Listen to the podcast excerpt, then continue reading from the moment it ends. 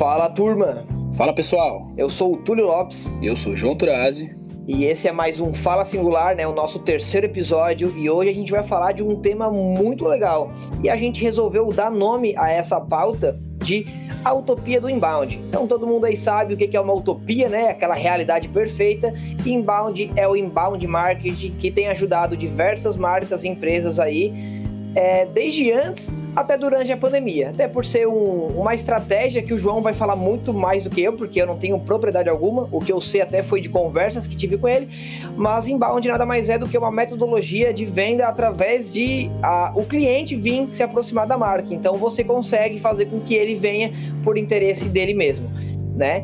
Então para a gente começar a entender um pouco mais sobre essa pauta de verdade, a gente precisa entender o que, que é inbound marketing e eu acho que é a hora do João começar a pauta. Manda bala pra gente, João. Show, cara. Ah, então, o inbound marketing nada mais, nada menos do que o que você falou aí, basicamente. né? A diferença do marketing tradicional é que a gente, como empresa, vai até o cliente e no inbound marketing é o contrário, que o cliente vem até a empresa. Esse, na verdade, é a maneira mais fácil de explicar o que é de fato inbound marketing. Mas é um conceito que já surgiu faz alguns anos, foi lá em 2009, e surgiu após o lançamento de um livro, né, do Brian Halligan, que é o inbound marketing seja encontrado usando o Google e mídias sociais. Essa é uma tradução bem, bem enxuta, assim, pro português, né? De lá pra cá, o inbound, ele ganhou, putz, ganhou o mercado todo aí, basicamente explodiu de vez, né? E todas as empresas, pelo menos a grande maioria das empresas que estão na internet, começaram a usar e gerar mais vendas, reforçar sua autoridade, tudo isso através do inbound, né? Em uma tradução livre, o inbound marketing pode ser definido como marketing de atração, que é a principal diferença, como eu falei, entre o marketing tradicional, que a gente chama de outbound marketing, né? Ou seja, no inbound marketing a gente faz algumas ações no intuito de atrair um potencial cliente para o blog, site, uma landing page, e dessa atração é feito um trabalho de relacionamento para mover ele lá no frio de vendas, como a maioria já deve conhecer aí,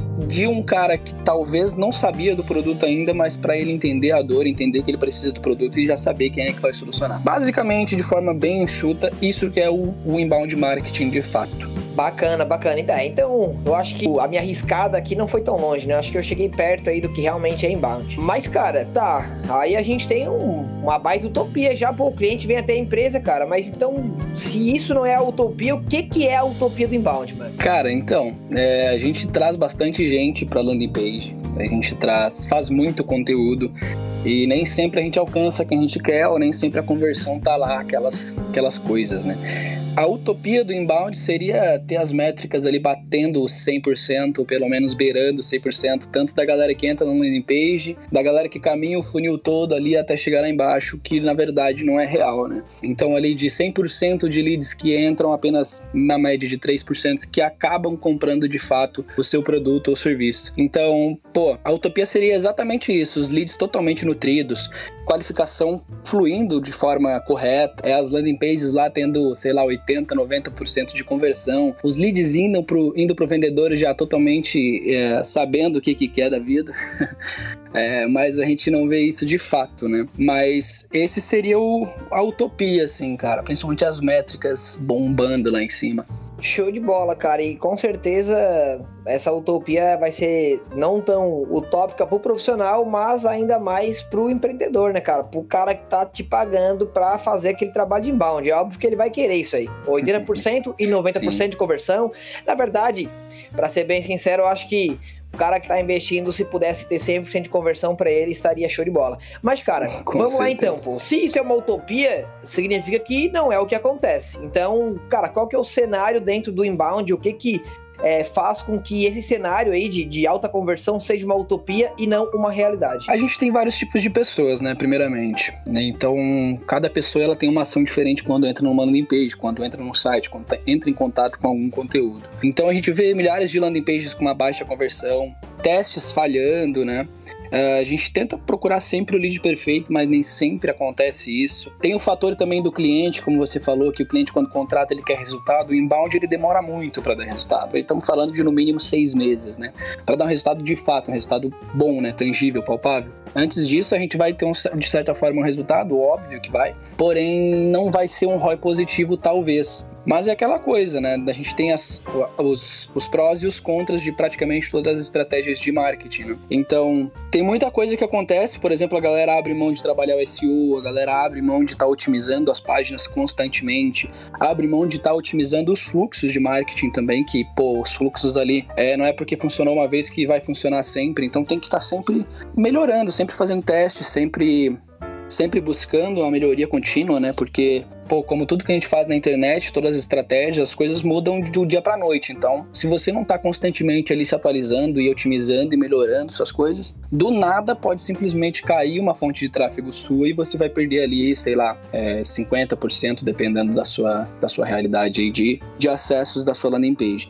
Então, isso já seria um, um super back na, na, na, em toda a estratégia. Com certeza, cara. Como tu já meio que respondeu aí a próxima pergunta, cara, eu acho que, que já deu um pequeno spoiler aí para quem tá ouvindo a gente de quais são os principais cuidados para ficar próximo dessa utopia, né? Quer dizer, é, se é uma utopia porque não é realidade, se não é uma realidade, o que, que a gente pode fazer hoje dentro da realidade atual para que chegue um pouquinho mais perto, quem sabe bem coladinho ali com essa utopia. O que que tu acha disso, cara? O que que tem que fazer, fora isso que tu já falou, né? De, de otimização, de, de se reinventar, né? Que uma campanha que funcionou três meses, 15 dias, não importa, não quer dizer que ela vai continuar funcionando por tempo indeterminado. Na verdade, é muito pelo contrário, né? Isso vai variar muito de acordo com sazonalidade, de acordo com a, a, forma de compra, né, o método de compra, enfim.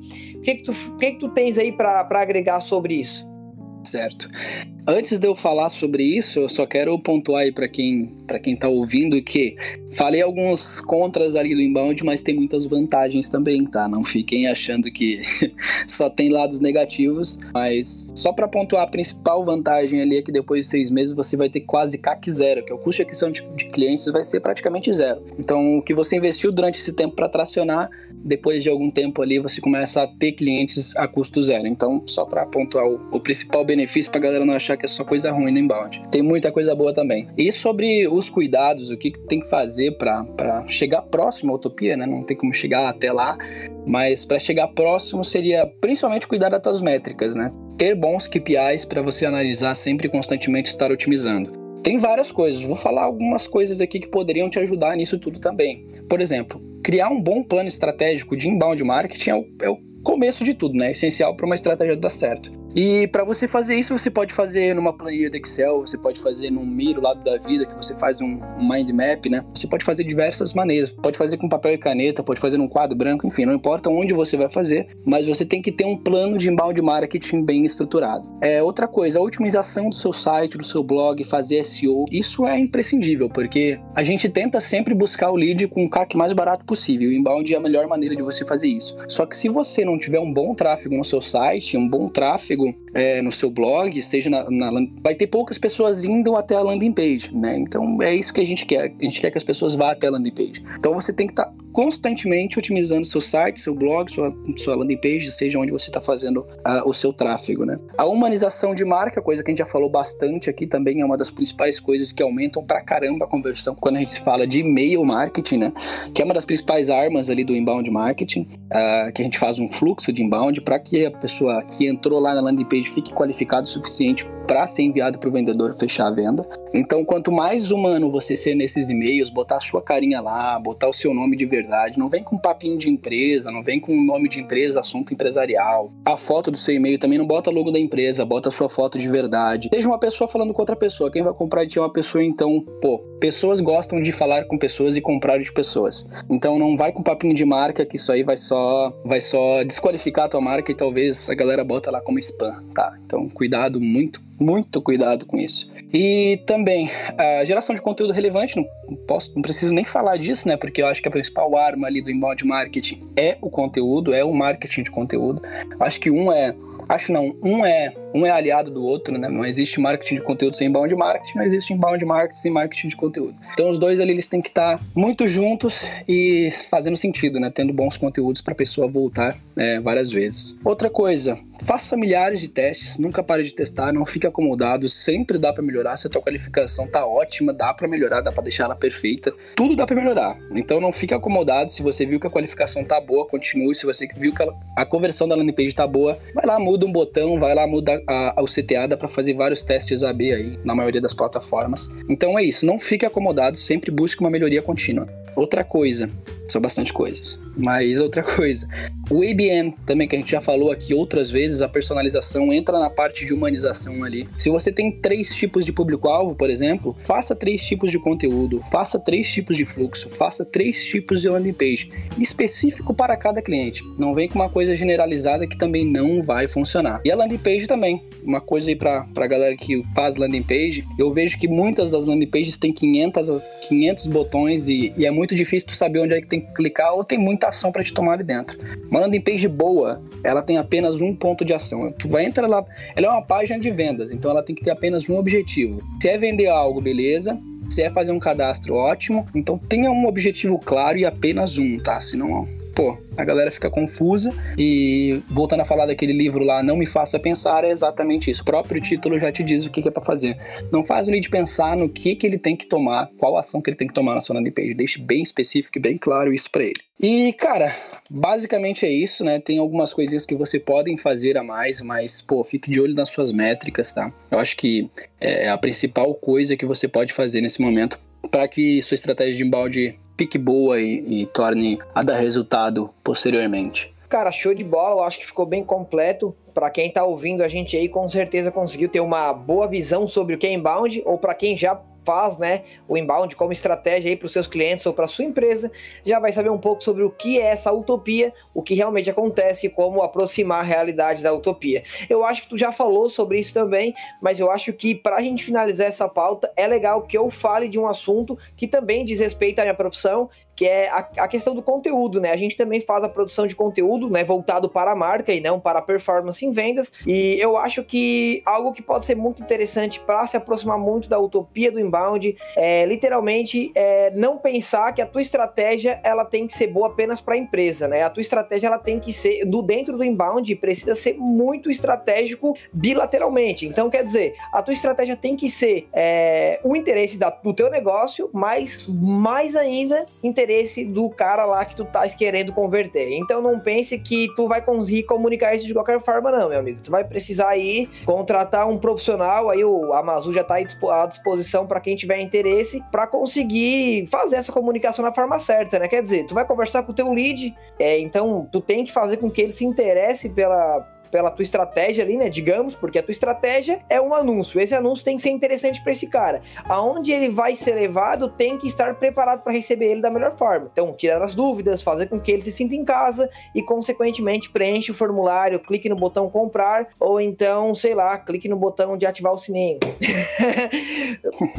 para completar o que tu falou aí, cara, só para é, a mesma coisa serve para o e-mail, tá? Como eu falei, o e-mail é muito presente no inbound, a gente faz vários fluxos com e-mail.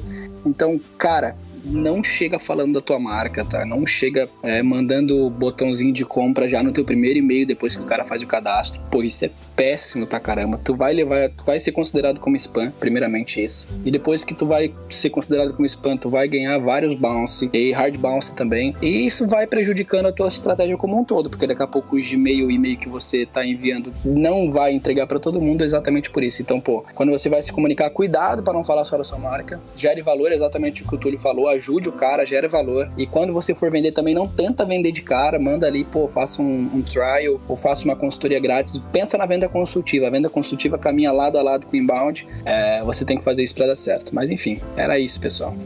Show de bola, então, com as considerações finais e todo, toda essa informação, todo esse conteúdo aí sobre inbound, a gente encerra o terceiro Fala Singular. Eu espero de coração que vocês tenham gostado. Né? A gente já tem a próxima pauta definida que tem a ver com nomes, né? Então fiquem aí acompanhando a gente.